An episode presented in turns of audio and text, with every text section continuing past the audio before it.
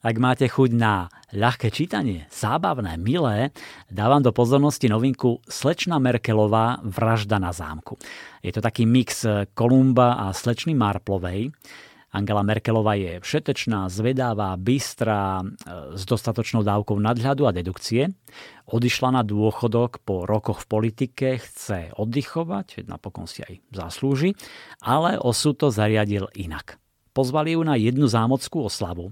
Príliš sa nebavila až do chvíle, keď v zámockej hladomorni, zamknutej znútra, nenašli telo baróna, majiteľa zámku. Angela chytí druhý dých a pustí sa do pátrania, mieša sa miestnemu komisárovi do práce a nenechá sa len tak zastaviť. Autorom tejto zábavnej detektívky je David Safier, ktorý píše veľmi sviežo, takým svížným štýlom, odsýpato, má dynamické dialógy, pri ktorých sa neraz uškrňate, usmievate. Využíva reálne spomienky, udalosti aj osoby. Spomína ja neviem, Donalda Trumpa, Obamu, Macrona. A napríklad pes Angely Merkelovej sa volá Putin. Vypočujte si úryvok, v ktorom je Angela na prechádzke s manželom Achimom, ochrankárom Majkom a psíkom, ktorý práve urobil malú kôpku. Číta Alfred Svan.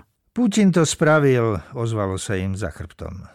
Pred šiestimi týždňami by táto veta Angele nedala pokoj niekoľko dní, možno aj týždňov.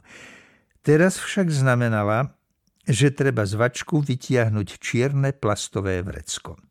S ním v ruke vykročila Angela k dvojmetrovému chlapovi s vojenským účesom. Mal na sebe čierny oblek, na nose slnečné okuliare. 45-ročný ochrankár Mike nosieval sa ako vždy zapnuté, aby zakryl mierny nábeh na brucho.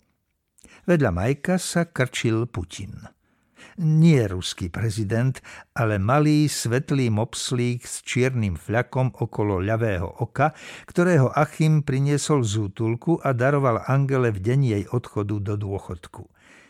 Rostomilé zvieratko malo Angele pomôcť konečne prekonať strach zo psov.